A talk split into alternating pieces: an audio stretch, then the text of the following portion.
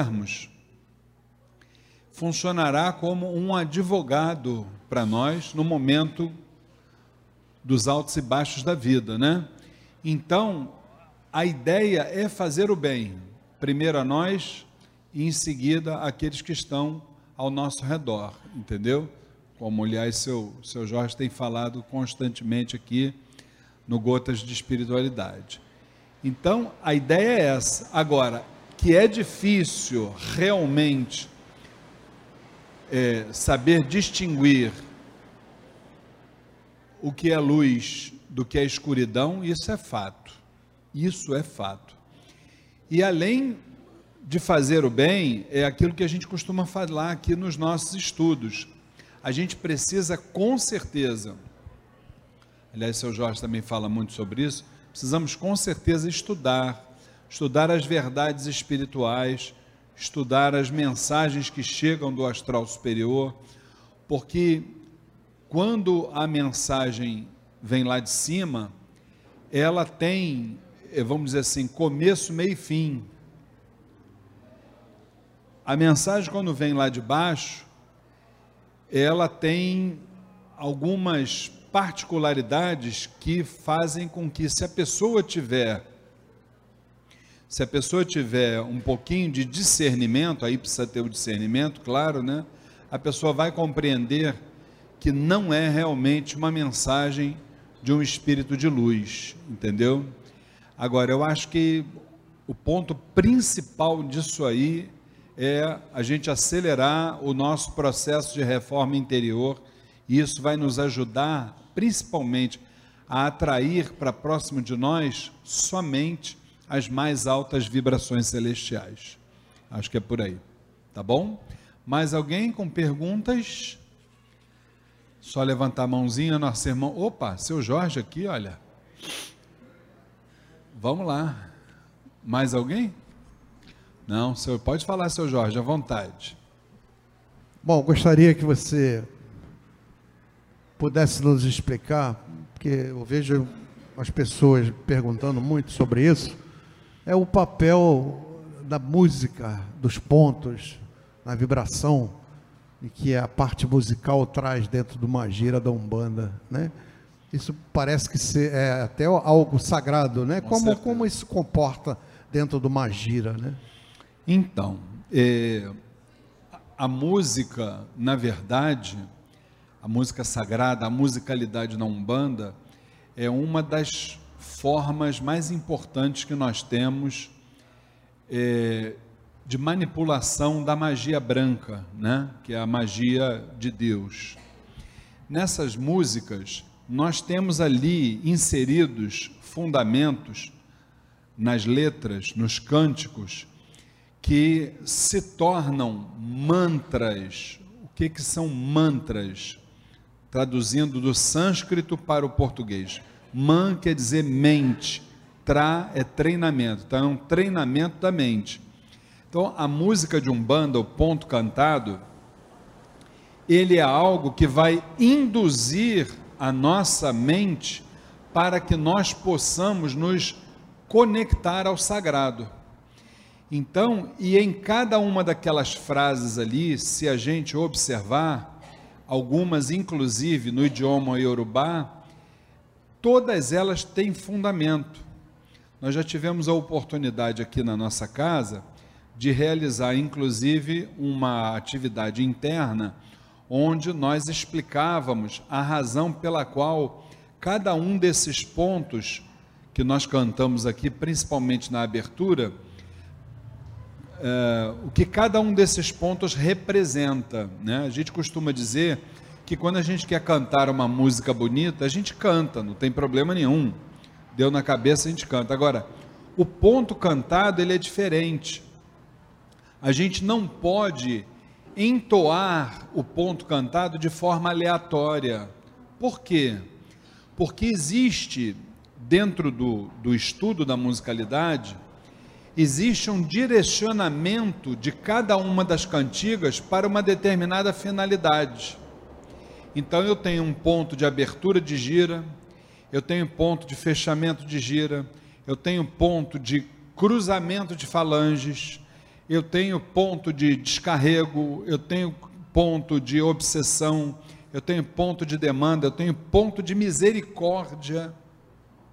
Ponto de misericórdia é aquele ponto que a gente observa, por exemplo, quando o assistido está na frente da entidade e, e a entidade luta para ajudá-lo e a gente nota naquilo ali um naquele atendimento ali uma dificuldade, principalmente isso na na sessão do povo do Oriente, porque a gente vai cantando e a gira vai acontecendo, né?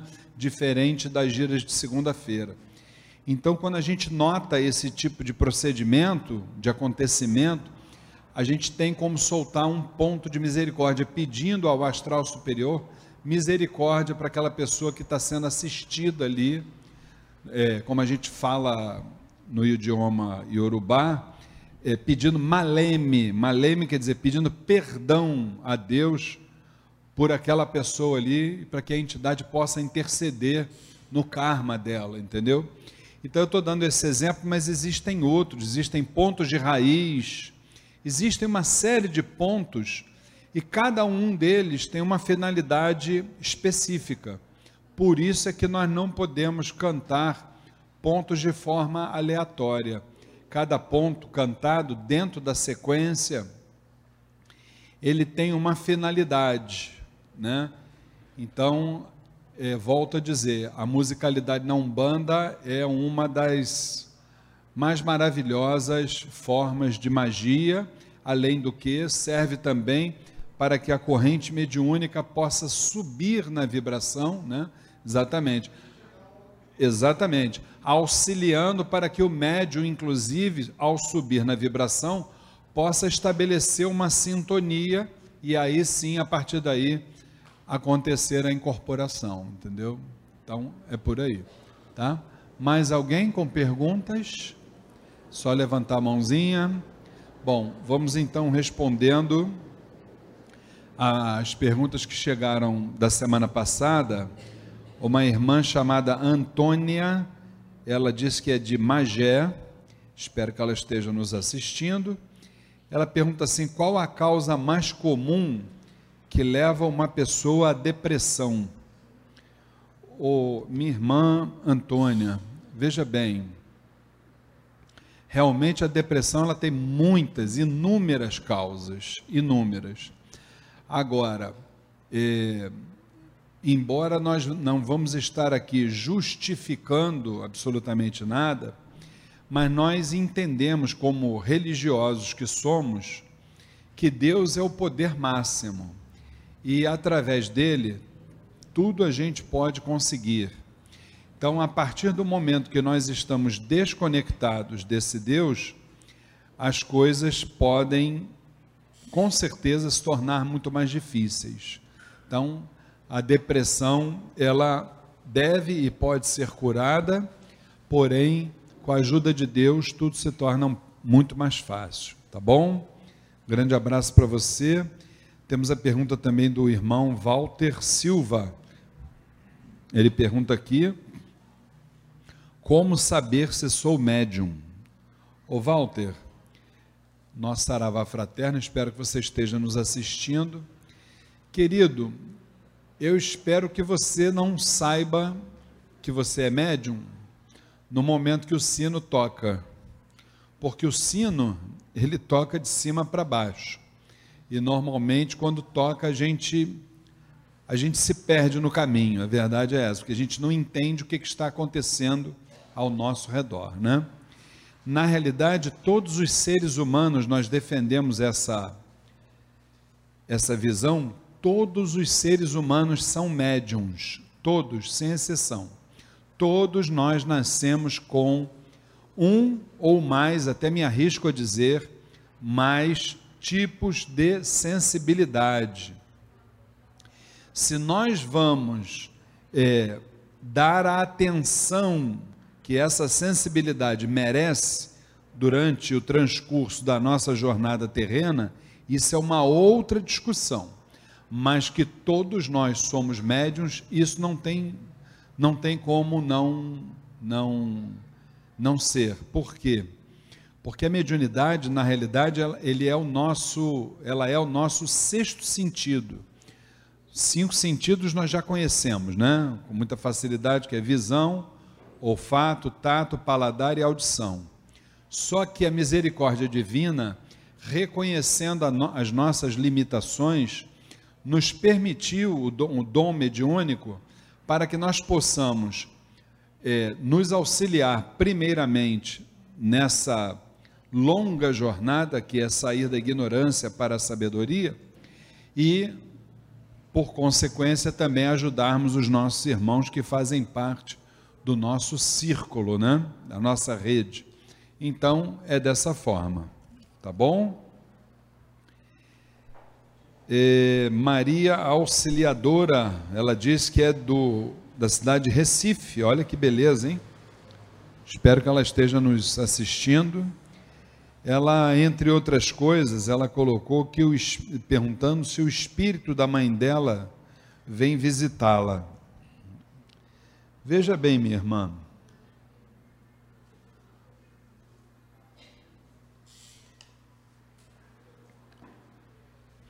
Durante os estudos espiritualistas, nós chegamos a um momento eh, de que nós temos a convicção de que a morte literalmente não existe, de forma nenhuma.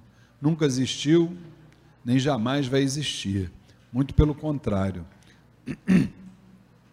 A sua mãezinha, ela com certeza, ela passou por um plano onde ela vai, de acordo com o merecimento dela, ou vai atingir o plano do puro espírito, ou ela vai reencarnar, seja aqui neste plano, nesta, nesse planeta, ou em qualquer outro. Agora, sabendo que, enquanto isso não ocorre, ela certamente é um benfeitor espiritual, ela se torna um canal entre a espiritualidade superior e você, dependendo do grau de evolução dela, do merecimento de uma série de fatores. Então eu não tenho a menor dúvida de que sua mãe realmente vai lhe visitar constantemente, tá bom? E se você quiser, você entre em sintonia porque ela vai gostar muito, tá bom? Por último, nós temos aqui a pergunta do irmão Antônio Lima, diz ele que é de Sepetiba. O que é mediunidade de transporte? É, Antônio, mediunidade de transporte é um dos 101 tipos ou categorias de mediunidade codificada por Allan Kardec em 1852. A mediunidade de transporte é uma sensibilidade que nós temos onde nós podemos é, nos transportar em espírito, não confundir com a materialização, tá? Podemos nos transportar em espírito para um outro local, onde nós vamos desempenhar ali é, as tarefas cujos objetivos é, são pré-concebidos, né? Por que, que eu estou dizendo isso? Porque a mediunidade de transporte, ela é subdividida em duas realidades: o transporte voluntário e o transporte involuntário. No voluntário, o próprio nome já diz, há uma predisposição. Você se predispõe né, a se dirigir a determinado local onde você vai realizar ali determinados trabalhos. E essa predisposição ela é muito conhecida através do trabalho da entidade. Quando a entidade diz assim, ó, vou corrigir, isso aí nada mais é do que a mediunidade de transporte, entendeu? A entidade vai buscar muitas vezes as soluções para os nossos problemas. Já a mediunidade de transporte involuntária é aquela que se dá através do sono mediúnico, ou, se preferir, do sonho mediúnico, que é aquele sono onde você, a gente costuma dizer, né? Você bate na cama, você desmaia, né? Parece que você desmaiou ali. Pode entrar a bateria da mangueira dentro do teu, do teu, do teu quarto, você não vai acordar de forma nenhuma. Você vai dormir que nem uma pedra ali, só que no dia seguinte você acorda mais cansado do que quando foi dormir, né?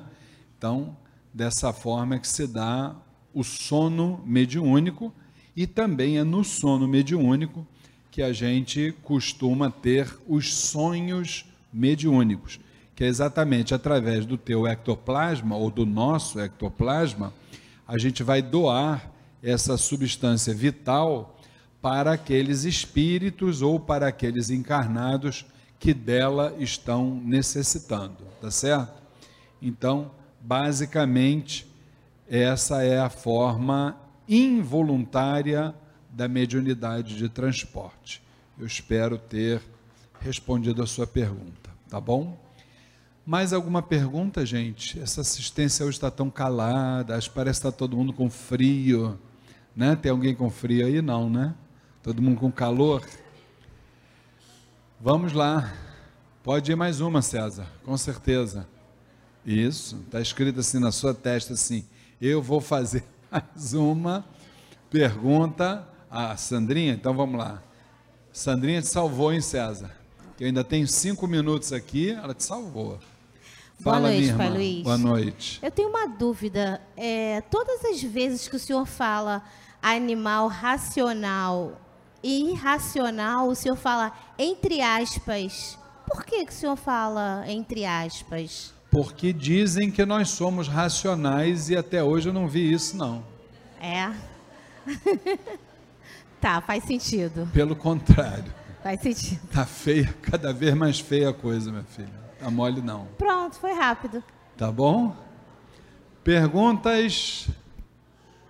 Ninguém quer fazer pergunta, gente? Então tá. Então vamos parar o nosso nosso Umbanda em debate mais cedo um pouquinho, cinco minutos antes. A gente agradece a todos que estão nos assistindo aí através da fanpage facebook.com/barra Templo Estrela do Oriente através também do podcast, né, o, o Felipe, que é o, o Castbox. É só baixar o aplicativo Castbox, digita ali Templo Estrela do Oriente, estão todos os nossos áudios ali à disposição de todos, tá bom?